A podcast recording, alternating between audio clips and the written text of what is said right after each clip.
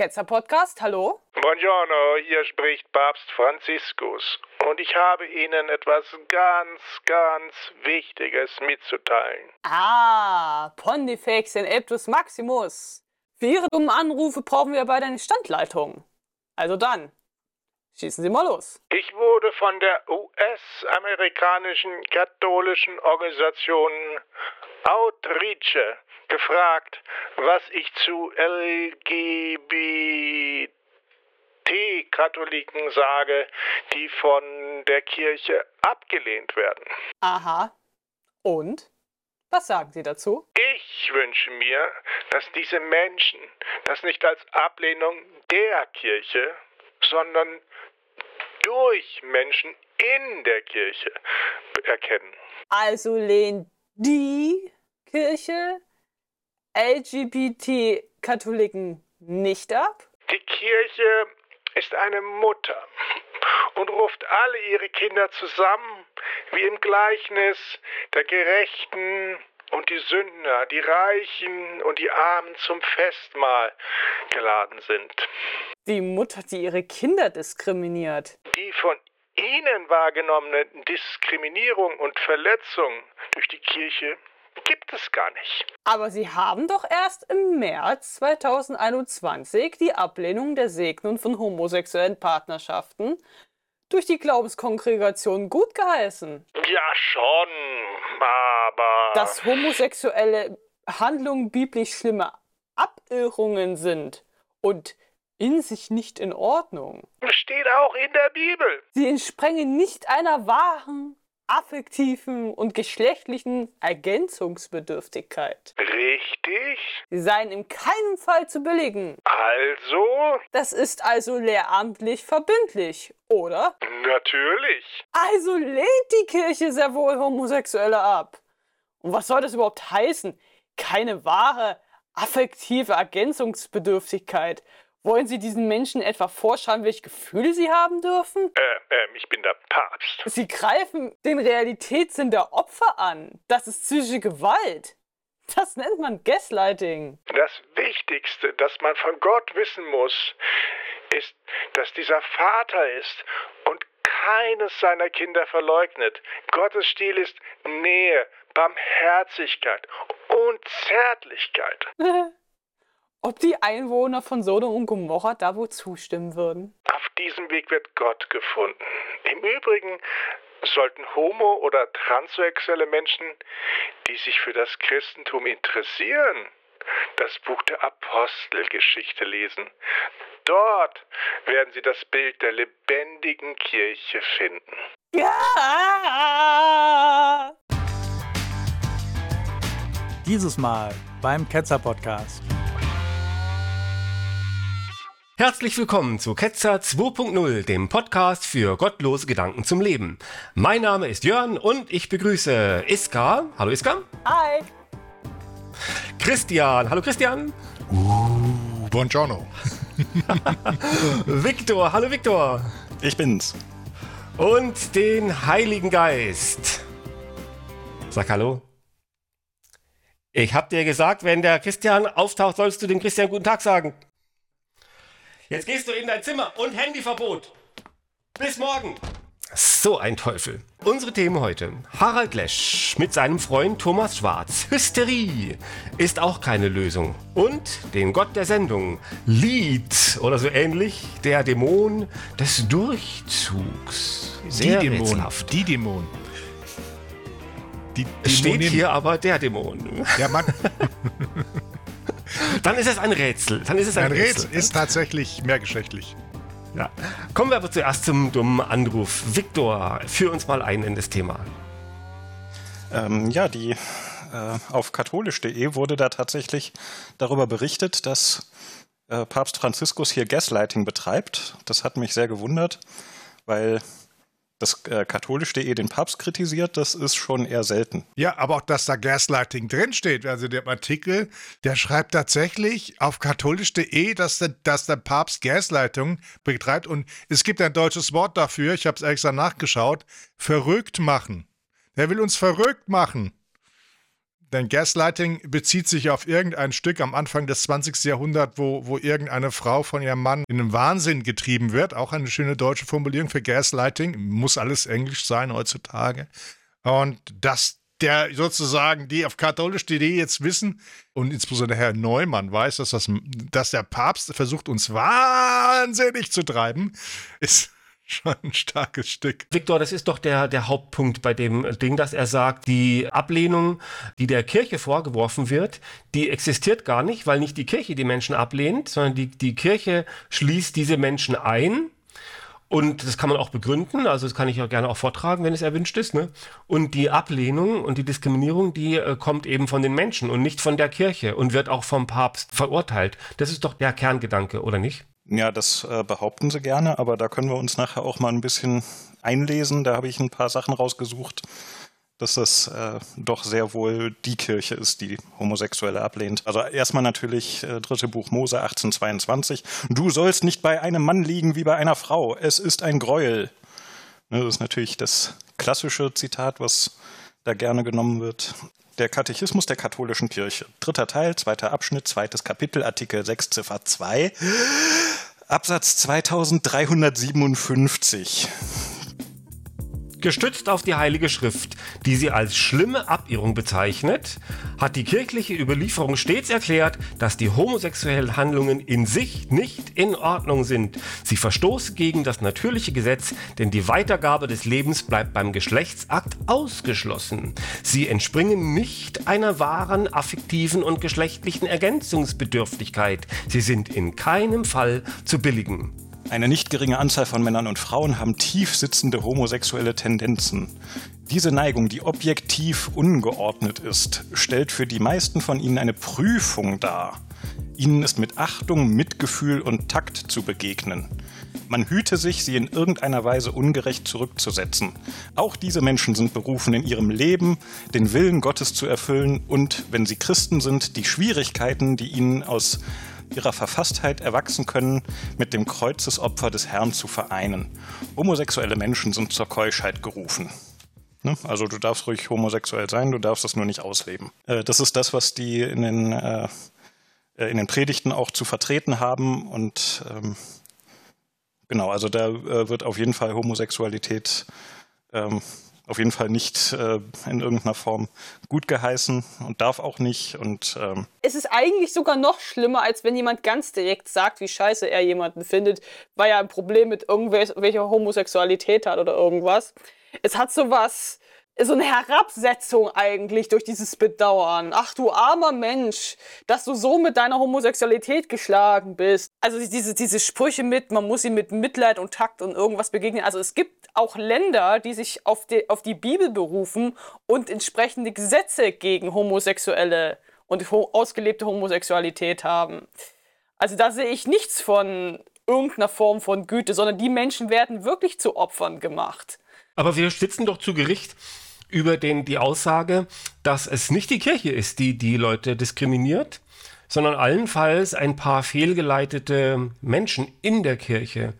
Und dienen denn diese Zitate aus äh, diesen Schriften dazu, dass wir ihm da recht geben müssen? Also, äh, Viktor, du hast es doch vorgelesen, um zu belegen, dass es tatsächlich die Kirche ist. Aber die Kirche sagt doch, das ist zwar alles fies und eklig, aber wenn die sich äh, keusch verhalten, äh, dann eben nicht. Und das können sie ja machen. Und äh, dann äh, sind sie ja, dann ist ja alles in Ordnung. Durch diese Vorgabe wird ja quasi die innewohnende Sexualität erstmal bestätigt, dass sie existiert. Und dann werden die Leute gezwungen, sie nicht auszuleben, selbst wenn es einvernehmlicher Natur passiert. Homosexualität war schon immer ein guter Griff, um Leute sozusagen in dieses Schulddings, Schuld reinzukriegen. Da haben die früher auch viele Priester rekrutiert, die quasi mit dieser Schuld nicht leben wollten und dann besonders heilig werden wollten. Da habe ich Abschnitt acht aus Persona Humana, das ist eine Erklärung der Glaubenskongregation von neunzehnhundertfünfundsiebzig. Und ich traue mich fast nicht, das vorzulesen, weil ich ein bisschen Schiss habe, dass der YouTube-Algorithmus äh, uns vielleicht wegen Volksverhetzung sperrt, weil der YouTube-Algorithmus vielleicht nicht merkt, dass das indirekte Rede ist. Ne? Da hat künstliche Intelligenz ja durchaus ein Problem mit. Das ist nicht wahr.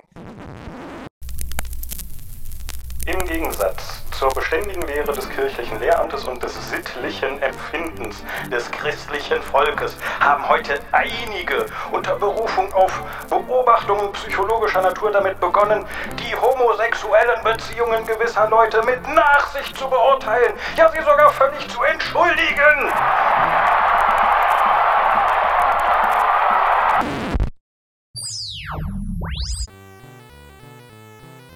Nach der objektiven sittlichen Ordnung sind die homosexuellen Beziehungen Handlungen, die ihrer wesentlichen und unerlässlichen Regelung beraubt sind. Sie werden in der Heiligen Schrift als schwere Verirrungen verurteilt und als die traurige Folge einer Zurückweisung Gottes dargestellt. Eventuell muss das aus der Sendung noch ausgestrichen werden, aber es bleibt wahr. Ja, ich, ich bin etwas positiv überrascht jetzt von diesem Ganzen. Die Zurückweisung Gottes und die Ablehnung von Gott, das ist auch etwas, was wir befürworten oder was wir für real halten. Ich finde das total witzig, dass einerseits sagen sie, deuten sie ja dadurch mehr oder weniger auch an, dass das natürliche Sachen hat, also ne, falsche, falsche Beispiele, du hast es falsch vorgelebt bekommen, komische Angewohnheiten, so ein Kram. Wie gesagt, das sind ja natürliche Sachen. Auf der anderen Seite argumentieren sie doch permanent mit, das widerspricht der Natur, während sie gleichzeitig sagen, es hat eine natürliche Ursache. Also die drehen sich das auch so ein bisschen so, wie sie es gerne brauchen. Und daran darf sich das nicht messen. Es geht einzig und allein darum, sind alle einvernehmlich damit einverstanden, wollen das alle Seiten, schadet das irgendwen? Und wenn es das einfach nicht tut und alle Leute damit glücklich sind, dann darf es keine Rolle spielen. Es ist eigentlich scheißegal, ob das natürlich ist oder nicht. Und letztendlich laufen sie ja auch dem Zeitgeist auch nur hinterher. Denn wenn, wenn wir jetzt quasi die aufgeklärteren Katholiken in Deutschland anschauen, dann haben die plötzlich kein Problem mehr mit Homosexualität, können sich sogar vorstellen, dass solche Ehen dann in der, in der Kirche geschlossen werden. Aber der Zeitgeist der katholischen Kirche ist halt ein, der Weltzeitgeist und da gibt es halt rückständige Regionen, wo Homosexuellen eben halt noch gemobbt werden und umgebracht werden. Das ist genau das Fehlen von Moral und Ethik, wenn man einfach immer nur das sagt, was alle sagen und wenn man jemanden gefunden hat, auf den man äh, einkloppen kann, dann stellt man sich nicht davor und sagt, nee, nicht machen, sondern dann findet man immer Gründe, warum man in dem Moment wegschauen muss oder warum man mit denen dann sagt, ja, ja, Gott hat das ja auch so gesagt. Und das ist genau das Fehlen von von Moral und Ethik. Und was halt auch auffällt, ist bei diesem ganzen Papstgewäsch, was wir da hören, ist immer wieder das Kidnapping von familiären Rollen. Mal ist die Kirche die Mutti, mal ist der Papi. Dann wird dann einfach das sozusagen, dass die Autorität ja geklaut, weil Mutti und Papi muss man auch noch hören. Und das sind einfach diese billigen rhetorischen Tricks, mit denen man sagt, doch, ich bin ja, ich bin ja ganz sanftmütig und so weiter. Aber Gott wird die Strafe. Gott kommt und holt euch. Das sind Abirrungen, Gott macht, aber ihr seid willkommen, ne? Kommt, schickt euch in die Hölle, Hölle, Hölle, Hölle. Ah, aber ich liebe euch, ich liebe den Sünder. Genau, so ist es immer so, so Engelchen und Teufelchen immer, so was die dann spielen.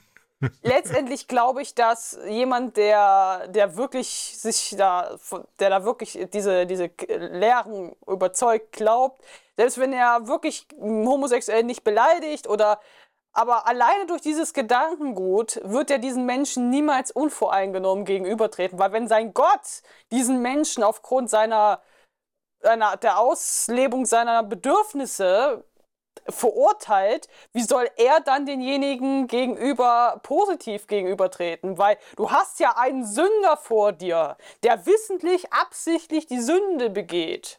Ich verurteile dich nicht dafür, aber mein eingebildeter großer Bruder, der tut das. Ja, was meint ihr? Ist das das Verhalten einer Mutter? Ruft die Kirche hier alle ihre Kinder zusammen, wie im Gleichnis die Gerechten und die Sünder, die Reichen und die Armen zum Festmahl geladen sind? Die Kirche sagt ja, alle sind Sünder. Und trotzdem sind alle willkommen. Und deswegen erfüllt die Kirche in dem Punkt nach ihrer eigenen Denkmethode diesen Anspruch. Sie ist für alle da und alle sind Sünder. Aber für die Kirche, das ergibt sich aus dem Römerbrief, ist äh, Homosexualität eine Entgrenzung, eine dekadente Gesellschaft, die keine Grenzen mehr kennt, die sich einfach alles in den Schlund stopft, Männer, Frauen, Weintrauben, Datteln, alles, alles, alles, alles, alles. Ne, deswegen kommt sie drauf, dass man es in den Griff kriegen könnte. Die Leute sollen sich zusammenreißen, dann dürfen sie auch wieder am Tisch des Herrn sitzen.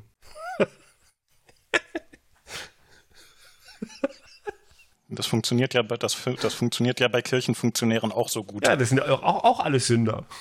Also dieses Keusche, den anderen zu sagen, was sie zu tun haben sollen, sozusagen diese aus dem Fenster lehnen, Nachbar-Attitüde der Kirche ist Grundprogramm, und damit haben sie ihren größten Hits gemacht in der Spätantike, als sie der Antike dieses ganze hedonistische Sexualverhalten ausgetrieben haben mit, mit überall anzüglichen Darstellungen in jedem Haushalt.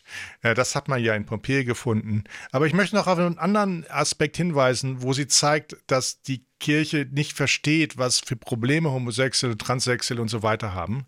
Und zwar indem sie so tut, wie eine Mutter, wie ein Vater. Aber gerade für Leute, die merken, dass ihre Sexualität von der Norm abweicht oder sozusagen von dem, was, was die Norm empfunden wird, haben Schwierigkeiten in der eigenen Familie, in ihrem Freundeskreis, sich zu offenbaren und zu sagen, hier, Jungs, Mädels, ich bin nicht so wie ihr, ich bin irgendwie anders. Und äh, sie haben Angst davor, dass den Eltern sie verstoßen. Passiert sehr häufig. Das ist dieses berühmte Coming Out. Oder dass ihre Freunde nichts mehr mit ihnen zu tun haben. Ja, wenn du so einer bist, dann kann ich mit dir nicht mehr, äh, mit dir nicht mehr in die Dusche gehen oder so. Das geht ja nicht mehr überhaupt. Nee, weil du, wenn du da so, so denkst und so weiter. Und dass diese Zurückweisung, die, die haben die Kirchen nicht verstanden, wenn sie sagt, oh, ich bin dir eine Mutter und so weiter. Aber wie ist das von der eigenen Mutter gesagt werden? Ja, kriege ich keine Enkelkinder mehr jetzt von dir? Ne? Was ist da jetzt? Und oder oder was haben wir falsch gemacht? Oder wenn der Vater sagt, du wirst jetzt hier raus, es geht jetzt gar nicht hier, du Schwule, sonst was. Ne? Und das ist, das sozusagen zeigt, das zeigt aber eklatant auf, dass die Kirche nicht verstanden hat, was wirklich die Probleme sind. Das Problem besteht im Miteinander, im sozialen Mitarbeiter von, von, von, von Menschen. Und wenn die sich mal getraut haben, äh, eben da offen zu, dazu zu stehen, was sie äh, gerne machen würden oder was sie auch machen, dann ist es natürlich keine große Hilfe, wenn der Papst sagt, was ihr macht, ist eine Abirrung. Ihr lehnt Gott damit ab. Das ist eben überhaupt keine Hilfe. Und, äh, und wir lieben den Sünder, aber nicht die Sünde.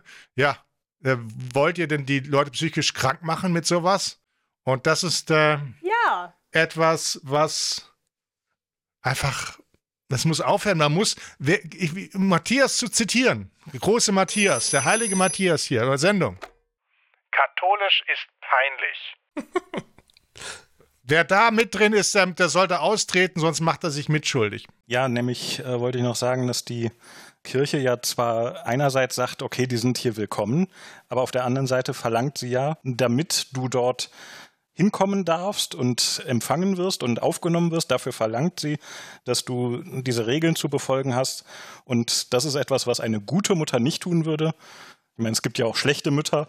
Das äh, ist ja hier bisher nicht ausgeschlossen worden. Vielleicht verhält sich die Kirche einfach wie eine schlechte Mutter. Aber äh, genau, also eine liebende Mutter verhält sich so auf jeden Fall nicht gegenüber ihren Kindern. Aber ja, Homosexuelle können ja auch Sex mit Frauen haben, wenn sie verheiratet sind.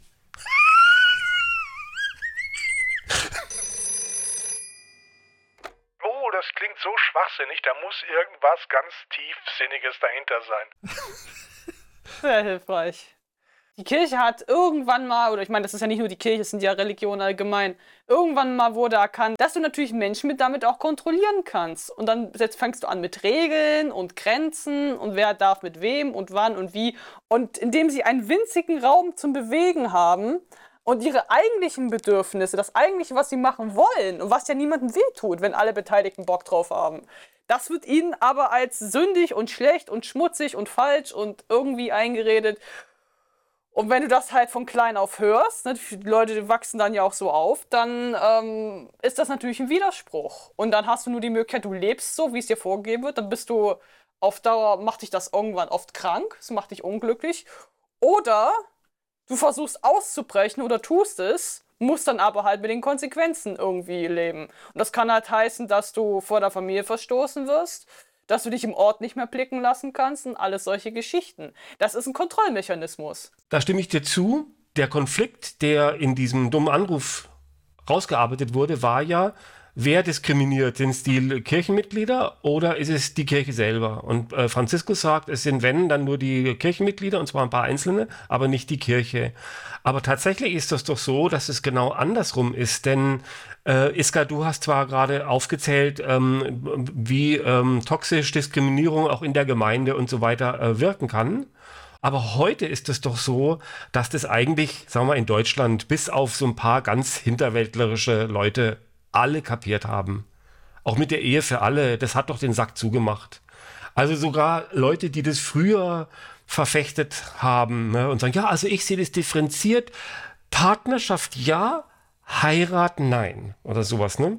Äh, äh, die rudern doch alle zurück. Der, der, der Laschet, ne, der tut jetzt auch so, als wäre er immer dafür gewesen und alle anderen auch. Also das ist doch eigentlich, das hat sich doch so gewandelt, dass jetzt die, die, die, das Kirchenvolk bis auf so ein paar Verstrahlte eigentlich auf unserer Seite sind, es nur nicht so laut sagen können. Und bei katholisch punkt de, da sagen sie es schon laut und der Papst ist da immer mehr isoliert mit so ein paar Irren, die er um sich schart. Äh, ja, ich habe neulich auf Facebook gelesen von einem, der berichtet hat, dass er mit seinem männlichen Partner auf dem Weihnachtsmarkt unterwegs war. Und ähm, da, ich weiß jetzt nicht mehr genau die Zahl, aber ich glaube, das war irgendwie innerhalb von dreißig Minuten viermal homofeindlich angegangen worden ist. Also quasi mehr als äh, einmal alle zehn Minuten. Ich glaube, so einmal alle acht Minuten im Schnitt. Ja, was denn? Was haben die denn da gemacht? Da, da homofeindlich beleidigt worden, also das finde ich schon erschreckend viel. Das gibt es häufig. Das ist nicht so selten, wie man es gerne hätte. Und das sind auch viele junge Menschen. Das sind nicht nur irgendwie hier sechzig plus. Schwul war das häufigste Schimpfwort auf dem Gymnasium meiner Kinder. Und äh, aber zu Jörn noch was. Der Papst ist nicht irgendwer. Na, nur der Papst sagt das hier. Der Papst ist der Alleinherrscher, Autokrat und Diktator. Und der gibt, der sagt, was die Musik ist und der gibt das vor, auch wenn die auf katholisch punkt de so tun, als ob er nichts zu sagen hätte. Aber wenn der den Stöpsel zieht, dann ist der Schluss.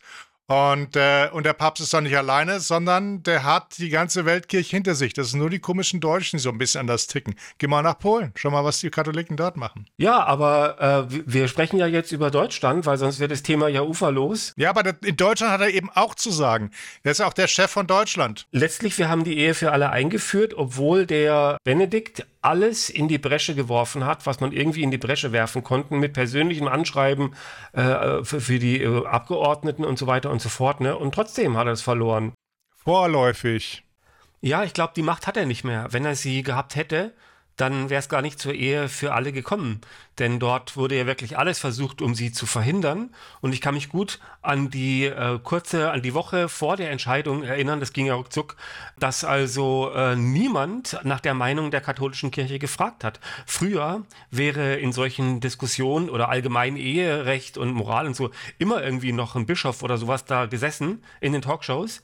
Aber es hat sich kein Schwein für die Position der Kirchen interessiert. Aber mein Hauptpunkt ist eigentlich folgendes. Ich wollte noch kurz auf Viktor und äh, Iska antworten, die ein Beispiel gebracht haben von einem homosexuellen äh, Pärchen, das auf einem Weihnachtsmarkt äh, öfters angegangen worden äh, ist. Also ohne das jetzt in Frage zu stellen, will ich einfach mal dagegen stellen, wie das in einer Großstadt wie Frankfurt aussieht.